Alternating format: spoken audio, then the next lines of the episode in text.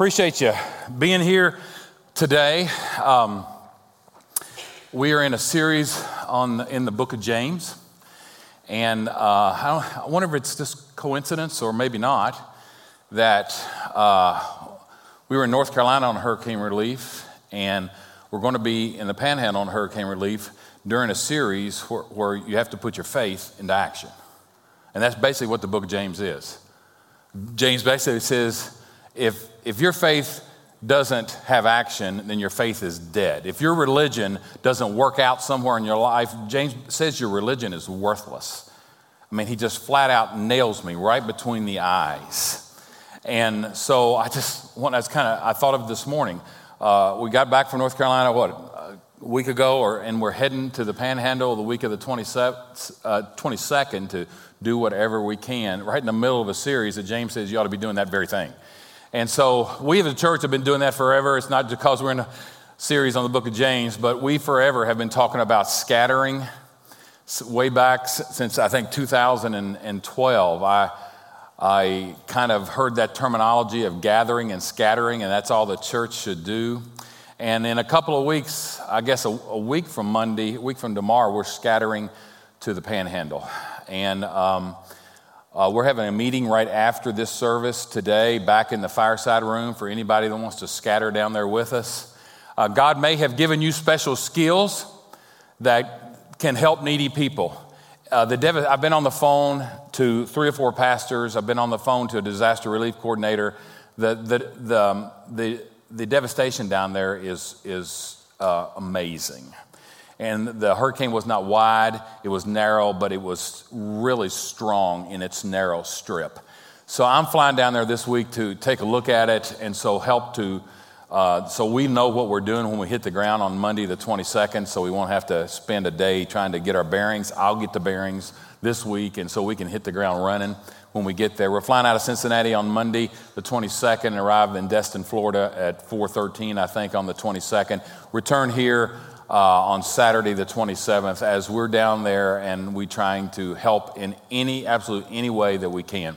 Um, a lot of people send donations. Uh, a lot of people uh, send water and food, and that's really great, and that's, of course, is needed. But they have more water and food than they can imagine down there because they just get so much.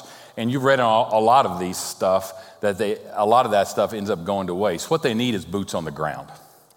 And what they need are people with chainsaws, and what they need with people that can pick up debris and take it to the curb, and they need boots on the ground. So we're going to go and try to be the hands and feet of Jesus any way that we can. And some of you have special skills that can help us. And um, uh, we really appreciate you going with us. Some of you just have the ability to go because of your station in life right now. You just you're, you're, you're retired or whatever it may be, and, uh, or maybe you have a job that you can get off. God has given you that blessing. You have that ability. And wh- wherever you find yourself, if you can make it down with us, love to have you go with us. And we're taking some from uh, uh, another church here in town. We're take, meeting uh, some people that are come over from Louisiana that he's a former Nazarene pastor, and he's gone over to the Baptist dark side now, and he and we're going with him because we need to be more eternally secure as Nazarenes. So we're going to see how all that works out. And so, love to have you go as we work out who we are as Christians in a very positive, uh, very positive way. We have a meeting after this service in the fireside room. So, uh, the title of the sermon series is Pure. Uh, uh, true religion, excuse me, is true religion, and that comes from James chapter 1. This has been our anchor verse. Those who consider themselves religious, and a lot of Christian people get all pious and say, Well, I'm not religious, I have a relationship. You've heard people say that. And I get what they mean by that, but religious and religion is a biblical word, and we must deal with it. It basically means worshiper. Those who consider themselves worshipers and yet do not keep a tight rein on their tongue they deceive themselves and their religion is worthless. And we talked about a little bit about that last week.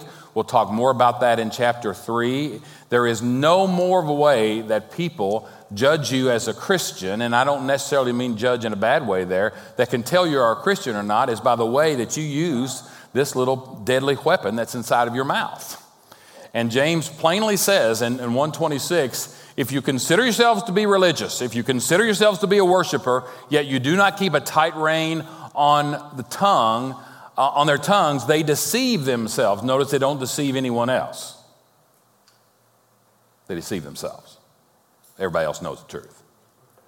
They deceive themselves, and their religion is worthless. The next verse says, uh, religion that God our Father accepts as pure and faultless. Some translations will say true. That's where we get our sermon title. Religion that God our Father accepts as true is this to look after orphans and widows in their distress. That's just a little phrase for needy people. That means if you see someone in distress, it's not an orphan and a widow, you don't have to look after them. No, that's just a that's just a phrase for needy people. Orphans and widows had no one to look after them, especially in that day and time. So, to look after people that don't have other people to look after them, and to keep oneself from being polluted, literally, the world means stained by the world. Keep yourself from being polluted, keep yourself from being stained by the world. There's a worldly way to do things, and there's a Christian way to do things. There's a worldly way to do church, and there's a Christian way to do church. We, the world creeps its wisdom in on us. And many times that's antithetical to the things, cause of Christ. And so to keep yourself from being polluted by the things of this world. And that's where we're focusing on. That's our anchor verse. And we're talking about all the ways that James says your faith should be put into action, where your faith should be get dirt underneath the fingernails of your faith. Your faith doesn't happen in here. Faith happens out there. I think God cares a whole lot more about what happens out there than what happens in here. I really, really do. I really do. Because you can come in here and you can sing whatever songs you want to sing, doesn't make any difference. You go to churches, that are faithful churches, they sing all kinds of different songs. Some of them sing hymns, some of them are hard rock. You can sing all kinds of music. Your preacher can be in short pants or a, a two piece or a three piece suit or a robe. I don't think Jesus gives a rip about any of that. What happens when you leave this joint here? What happens when you leave this place and you uh, scatter? That is what James is talking about. That's what we talk about so much at uh, Xenia uh, Church of the Nazarene. James 2, 1 through 9 is where we're launching from. And James says, My brothers and sisters, you who are believers in our glorious Lord Jesus Christ, and this translation is okay, but I like the older NIV that says, You must not. It's an imperative. You must not show favoritism. Don't show favoritism. And that's the verse that we'll launch from today. But he fleshes that out in the next eight verses. What do we have up here? Then he illustrates that. Suppose a man comes into your meeting wearing a gold ring and fine clothes, and a poor man comes in wearing filthy old clothes. He also comes in. If you show special attention to the man wearing fine clothes and say, Here, here's a really good seat for you, and say to the poor man, You stand here or you sit on the floor at my feet, have you not discriminated amongst yourselves and become judges? Literally, the Greek says here, judges, this is so good, this is so good. Judges who take bribes, that's literally. And what can a rich man do? He can bribe you. He can bribe you to treat him differently than other people. Have you not become judges with evil thoughts? Listen, my dear brothers and sisters, has not God chosen those who are poor in the eyes of the world to be rich in faith and to inherit the kingdom he promised those who love him? But you have dishonored the poor. Is it not the rich who are exploiting you? Are they not the ones who are dragging you into court? Of course they are. They're the only ones that can afford attorneys. Uh, you know, there was no such a thing as a public defender back in those days. They're the ones that's litigating against you because everybody else can't afford to litigate it. You could, you, could, you could have some injustice that you could put against a poor person, but they don't have any means to take you to court. Rich people do that, have those means. Verse 7 is important. Are they not the ones who are blaspheming the noble name of whom, of him to whom you belong? We'll come back to that verse. If you really keep the royal law found in Scripture, love your neighbor as yourself, you are doing right. But if you show favoritism, you sin and are convicted by the law as lawbreakers. Verse 1 again says, Brothers and sisters, you who are believers in our glorious Lord Jesus Christ, do not show favoritism. So it's like he's, he's connecting those who are believers and the glorious Lord Jesus Christ. I, I, don't know how many places in Scripture you have that phrase, glorious Lord Jesus Christ. He, he, he, and I'll talk about that in a second, but he says, believers, you who are connected to Jesus, not just believers in the, the, the Ra, the sun god, who was a big god back in that day and time, you who are believers in Christ, you who are connected to Christ, you who identify with Christ, you who belong to Christ, you, you who I'm talking about. I'm not just talking about believers in the Ohio State Buckeyes, I'm talking about believers in Christ. You who are tied to Christ, who identify with Christ, don't show favoritism.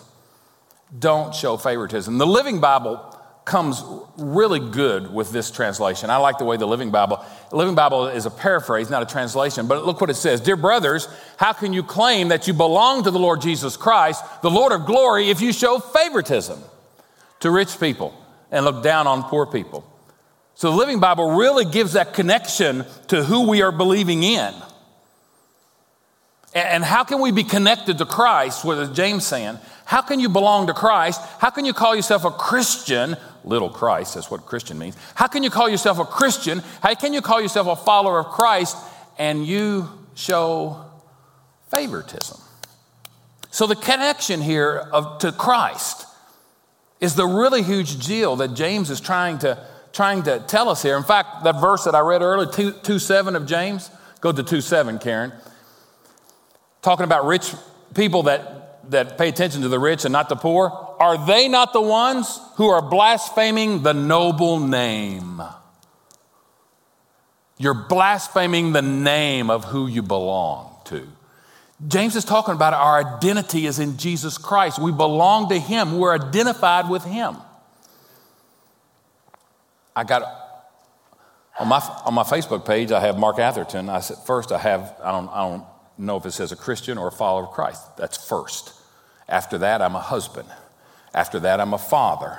After that, I'm a pastor. I'm not a, I'm not a husband first. I'm not a pastor first. I'm not a father first. My identity is in Jesus Christ. That's how I see, I see some people put, will put Christian down like seventh or eighth on the list somewhere. That, that they just don't understand that yet. They haven't grown in maturity enough to understand that your identity is in Christ. Your identity is not in your kids. I saw some, I saw somebody, you know, people put it on Facebook. They, they just had a little baby and they showed the picture of the baby and they said, She's my whole world. What a bad theological statement. I know what she means. I do too.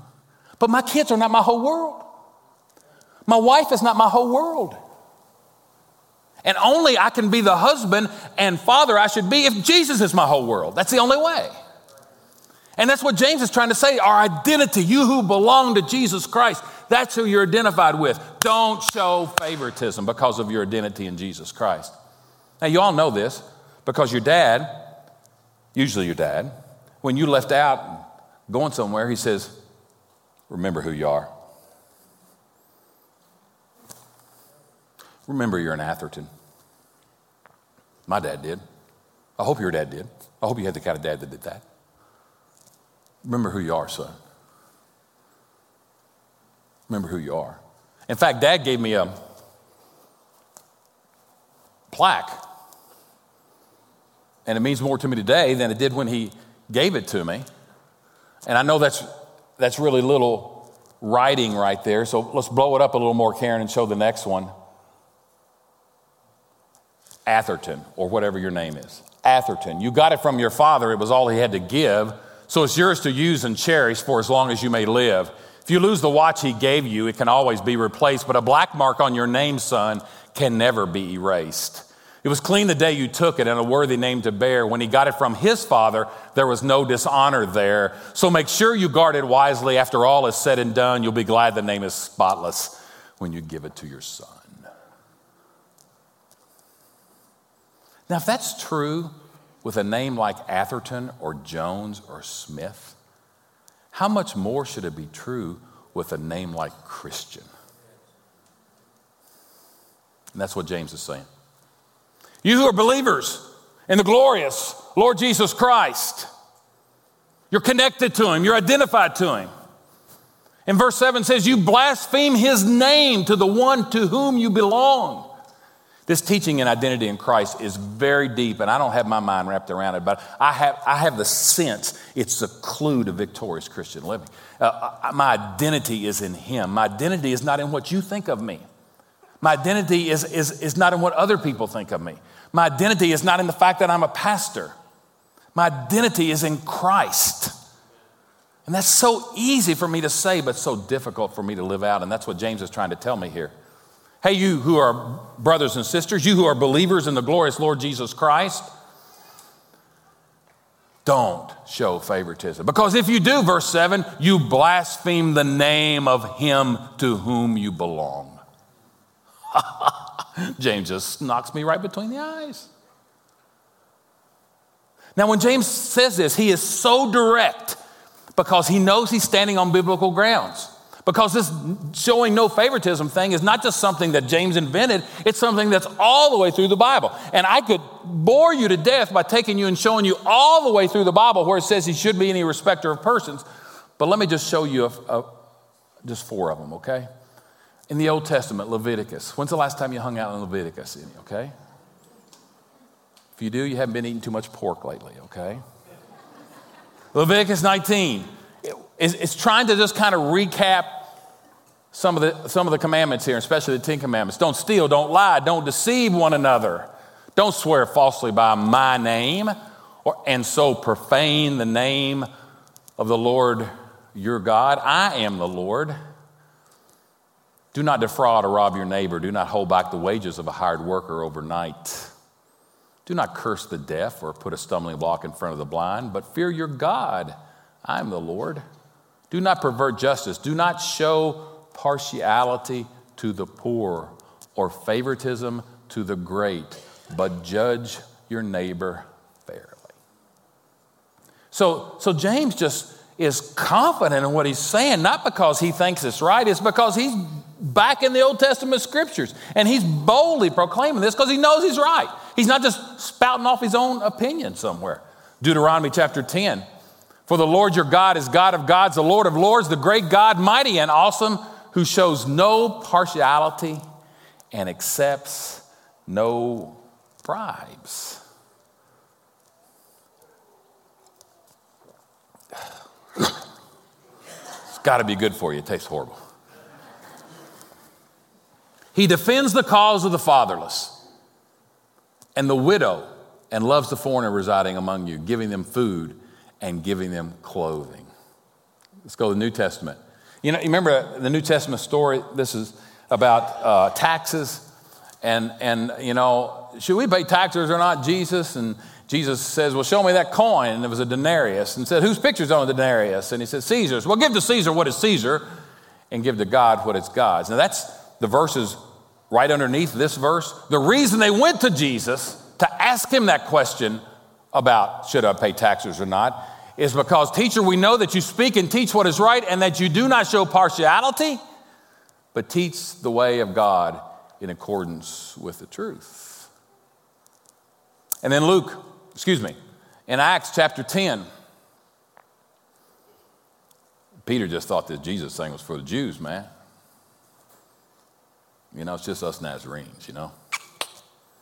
It's just our kind of thing. We're better than the rest. And there's a whole big story here on God brings down a, a vision for Peter to see that, that shows him that, that, that, that this whole Jesus thing is for everybody.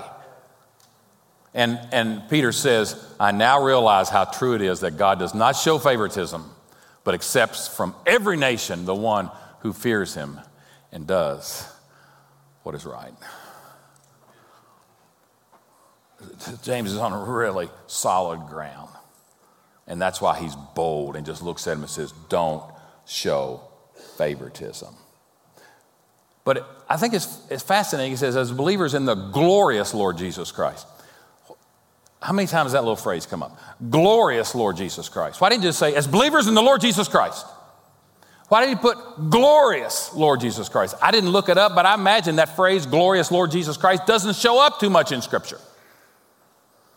Why didn't he just say, as believers in Lord Jesus Christ? It's got to mean something. I just don't think words are wasted in Scripture. And James writes, in the glorious Lord Jesus Christ.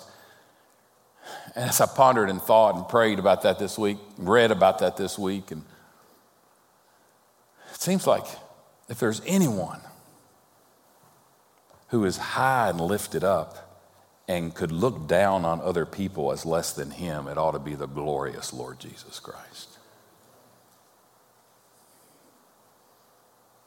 But 2 Corinthians chapter 8 verse 9 says, "And you know the grace of our Lord Jesus Christ that though he was rich in heaven, he became poor, so that we through his poverty might become rich."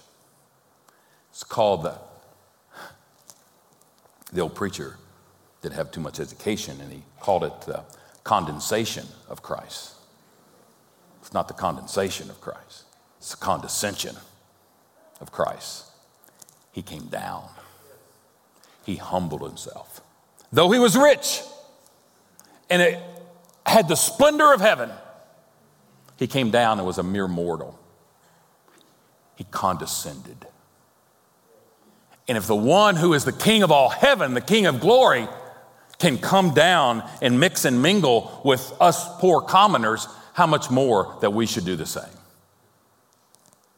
Brothers and sisters, believers in the glorious Lord Jesus Christ, who looked at Zacchaeus, the rich man, and said, Come on down, let's go to your house and sort it out, but also had the woman of ill repute kneel at his feet wet his feet with her tears and dry them with her hair. He showed no partiality, was no respecter of persons. And the glorious Lord Jesus Christ, to whom you belong, can do this, then you ought to do it. Remember whose you are. Philippians chapter 2 is one of the most famous verses in all of Scripture. It talks about the glorious Lord Jesus Christ and how he came down and condescended Remember that old song? Some of you remember that old song, Down from His Glory. Wow, never been a greater song ever written than that. He came down from his glory. What would it have been like for Jesus to leave his heavenly home and come down to his glory? This is weird. This is so weird. But what would it be like for me or you? Let's say that we condescended, condescended and we would become, I don't know, what's the difference? If, if you're in the heaven and you condescend to become a human, a human would condescend to become what? An ant? An earthworm? W- would it be any more difference than that? And we become an earthworm so we can save earthworms. What condescension that would have been from all of us to leave what we have here as humans to condescend in that way. How much more the Father left his heavenly home in the person of his Son, Jesus Christ, and condescended to us. We don't, we don't get that. We, we, we can't even fathom that. But Philippians chapter 2 says, you know, your attitude should be the same as this. And this translation says it differently. But I like the translation that says, your attitude should be the same as Christ Jesus.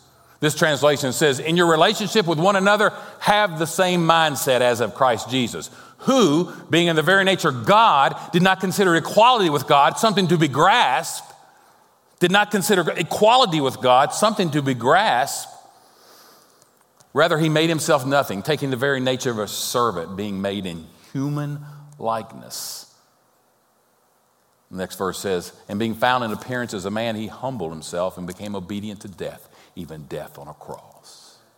Now, if the glorious Lord Jesus Christ can condescend to come to this earth and get his feet dirty, who am I as a Christian not to be able to treat everyone exactly the same if he can leave his heavenly home and mix and mingle with us poor human beings? That's what James is saying.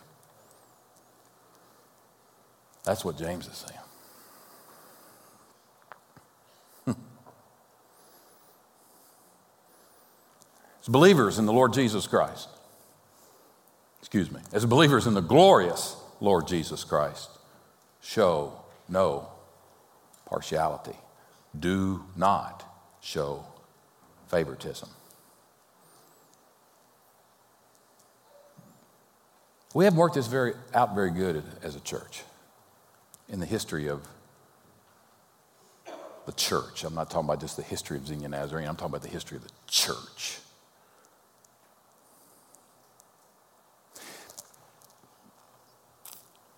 It used to be that um, a lot of, most pastors would wear clerical garments.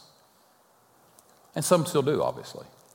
And would wear a robe when they preached. Now, there was a theological reason for that. Because up front, we didn't want to dress any better or any worse than anyone else. So we wore a plain black robe.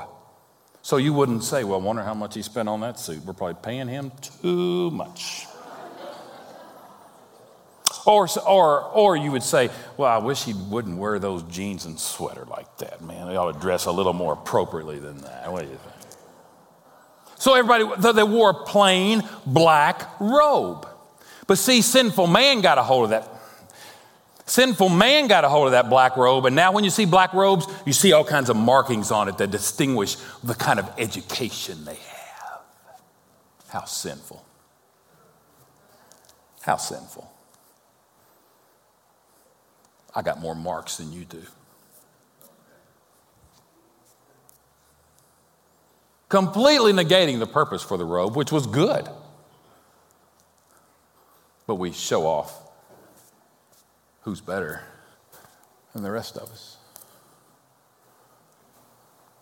We are Wesleyans, which mean we come in the Methodist tradition of John Wesley, and, and there's a whole stream of churches that come in the tradition of John Wesley. We're called Wesleyans, and we're all in the Methodist family. And, we, we've kind of splintered away from time to time and gone and done our own thing. So you not only just have one Methodist church, you have all these Methodist churches. And one of the Methodist churches we have today, not very strong in Ohio, but stronger in other places, is the Free Methodist Church. My in laws go to the Platteville, Wisconsin Free Methodist Church. And there's five reasons that why this, why um, ah, his last name was Roberts. I can't think of his first name that started the Free Methodist Church.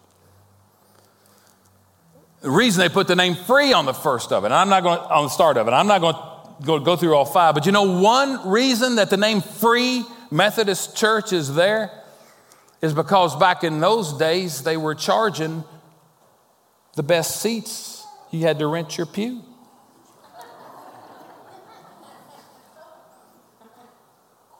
And they said, We're going to be the Free Methodist Church. That's how sinful we are as human beings.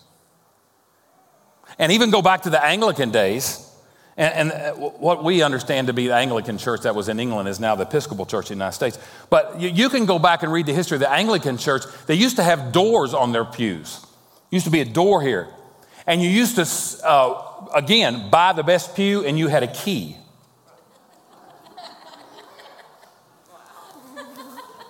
Oh.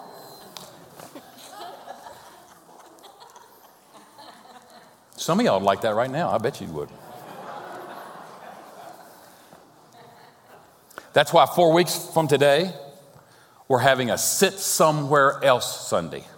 Seriously, we are. Some of you will stay home because you won't want to sit somewhere else.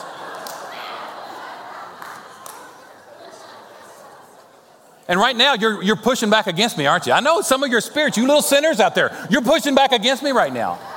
But we're going to have a sit somewhere else Sunday because when you sit somewhere else, the whole service takes on a different light. And you may meet somebody new. Be still my heart. You think we don't show favoritism in church? It's a free Methodist church, friends. It's the free Methodist church.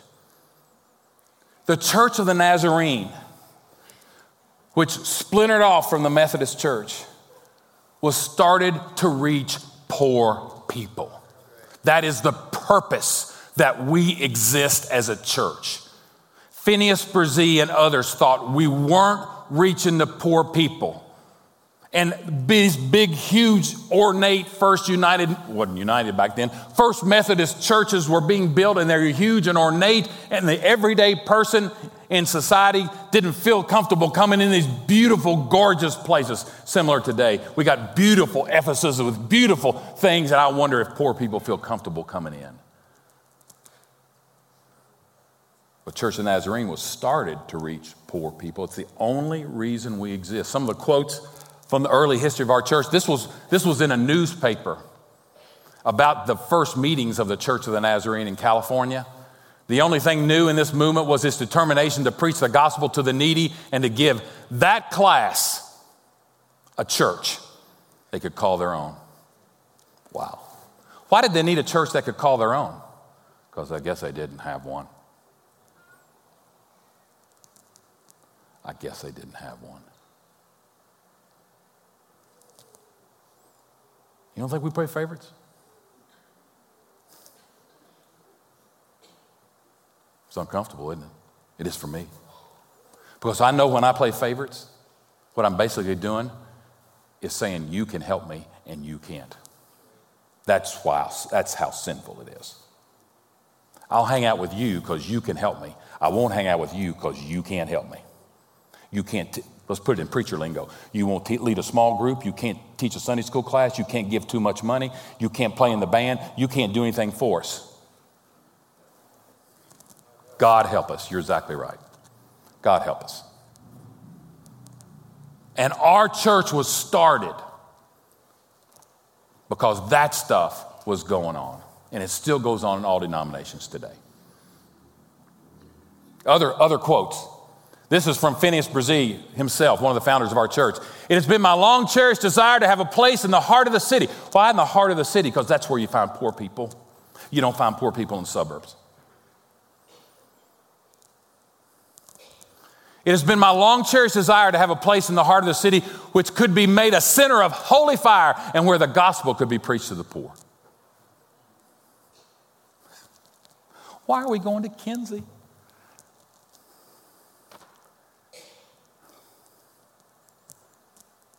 Because it's who we are. I, I, look, I look at you all and I look at Xenia, and you all don't look like Xenia. There's at least a third of Xenia that is downright poor. And I look at you all and I don't see poor. For whatever reason, maybe it's my fault, they don't come here. So why don't we do like Jesus and go to them? And it may work and it may not work. I don't know. But I just think God is pleased with those who look after poor people. I'm just stupid enough to think that. Phineas Bresee also said this The poorest of the poor are entitled to the front seat in the Church of the Nazarene, providing you get there early enough to claim it.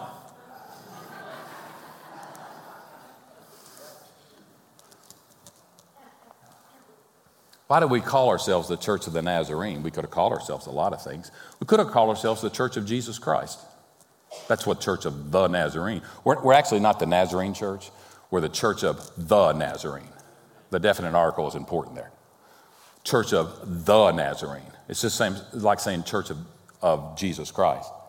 But, but they chose the name Nazarene because in the Bible, when Jesus was introduced to some people, somebody said, can anything good come out of Nazareth?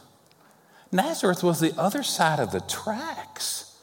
Nazareth is where the poor people lived. And our early founders claimed the name, as did Jesus.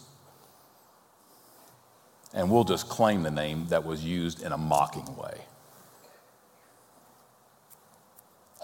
That's who we are, friends. We're the Nazarenes. And that wasn't a cool thing 2,000 years ago.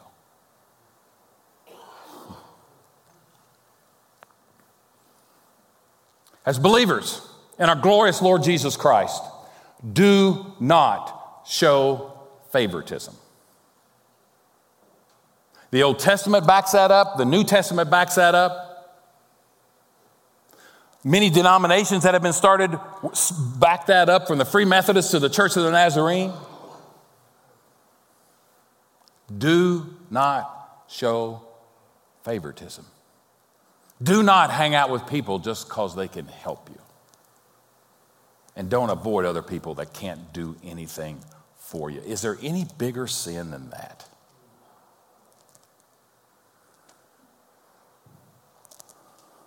Now, in 2 2 of James, he illustrates this.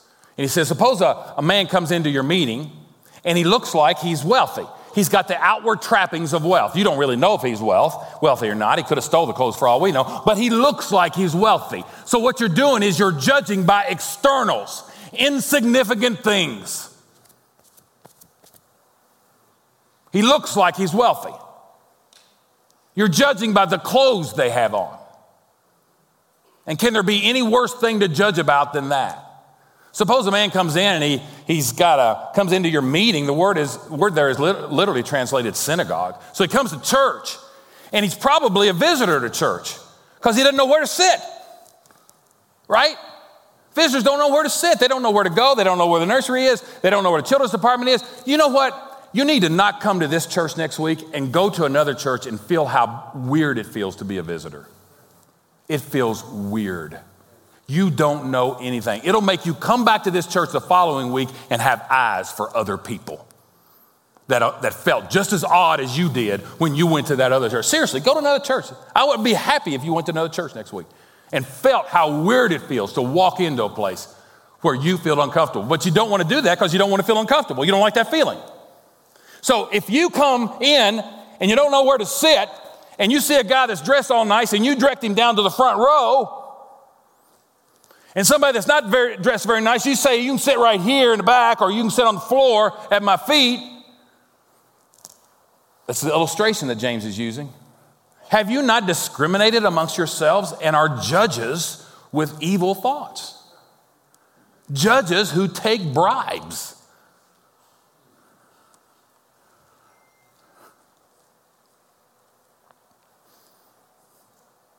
It's uncomfortable.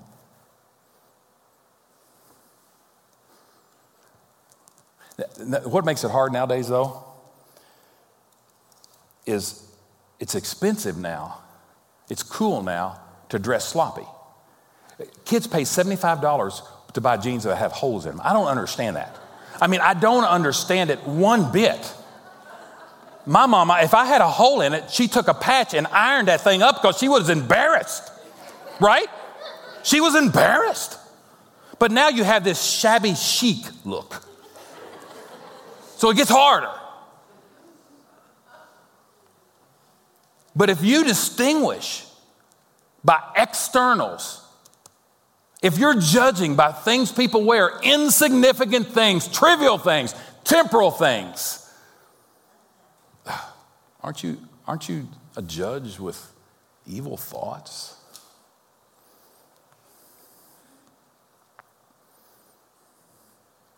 Don't you, judge people with evil thoughts when you do that? And who amongst us is not guilty? Who amongst us is not guilty of hanging out with someone because what they can do for me and not hanging out with someone else because they can't do anything for me? And James says, as believers in the glorious Lord Jesus Christ, don't do it. It denies who you are. It's not who you are as a follower of Jesus Christ.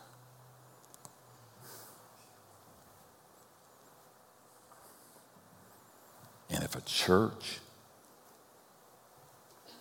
is given preference to people with money, or wealth, you just watch the glory of the Lord leave that church.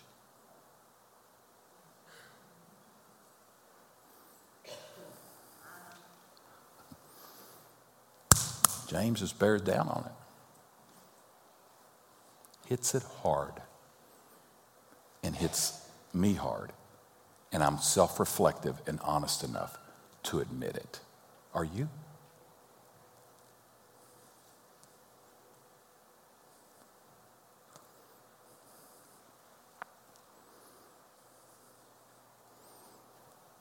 The tag that's on the inside of the coat, the make of the car, the brand of the shoes.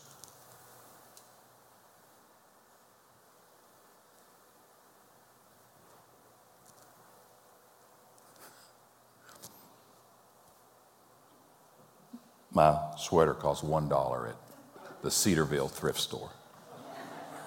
I bet you there are people in here that wouldn't wear this sweater if you had to tell people that. And I just don't give a rip.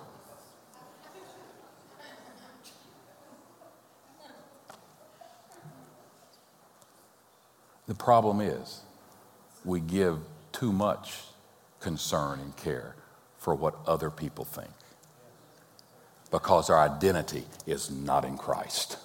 My identity is what you think of me.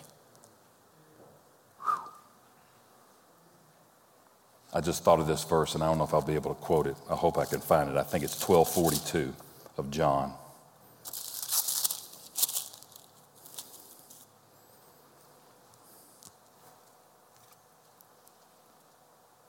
Nevertheless, even among the rulers, many believed in Jesus, but because of the Pharisees, they did not confess him, lest they be put out of the church. For they loved the praise of men more than they loved the praise of God.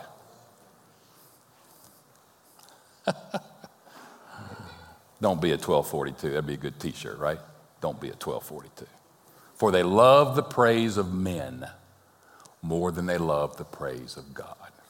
That's what James is saying. Who are you?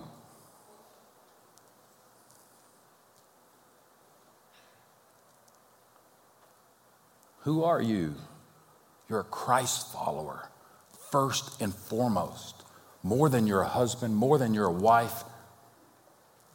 You're a Christ follower, and that dictates everything you do.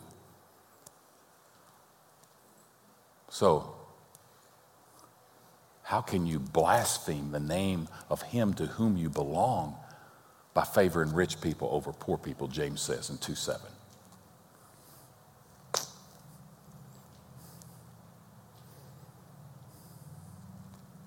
Hmm.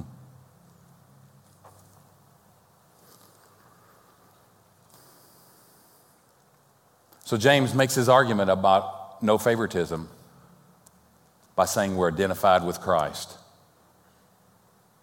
We as Nazarenes, the denominational, the denominational mission statement is to make Christ-like disciples in the nations. That's what we're supposed to do. We're supposed to be Christ-like. That's, that is more of a definition of a Christian than anything else, really. It's not just somebody's going to heaven. It's someone that wants to, with every fiber of their being, to be Christ-like. The old word for it in our denomination was holiness. But holiness gets all messed up and it becomes not chewing and not going to movies and, and all that stuff. And it, instead, it should just be Christ likeness.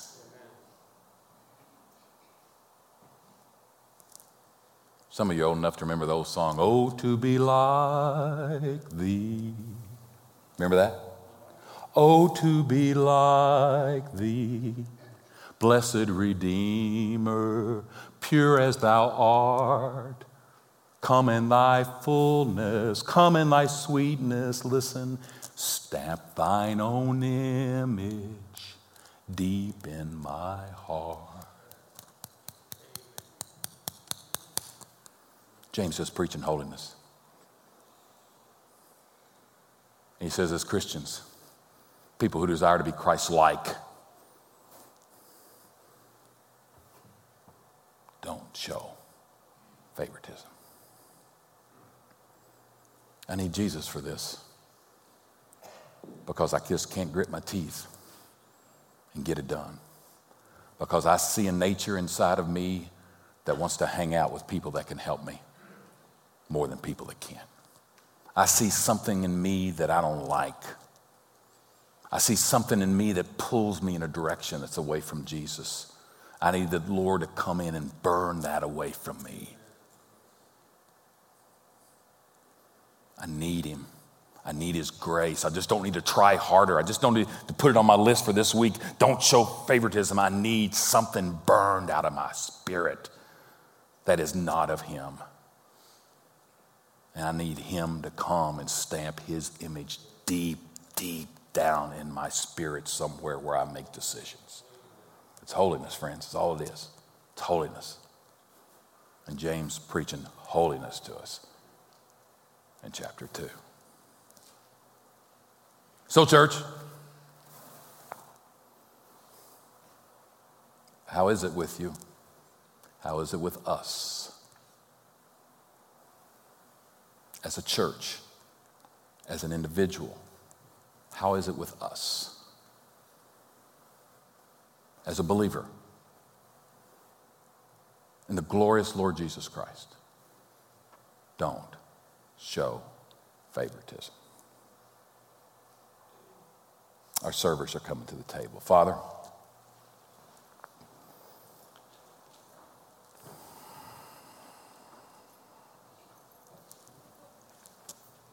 we're getting ready to celebrate something that Jesus did for all young, old, rich, poor, black, white, Jew, Gentile was no respecter of persons. He died for all.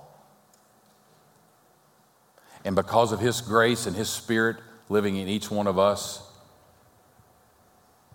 He says, by that grace and by that Spirit, James tells us not to be a respecter of persons, not to show favoritism, not to show partiality. Lord, we need you for this. Christ in me, Christ in me, bringing with him the hope of all the glorious things to come.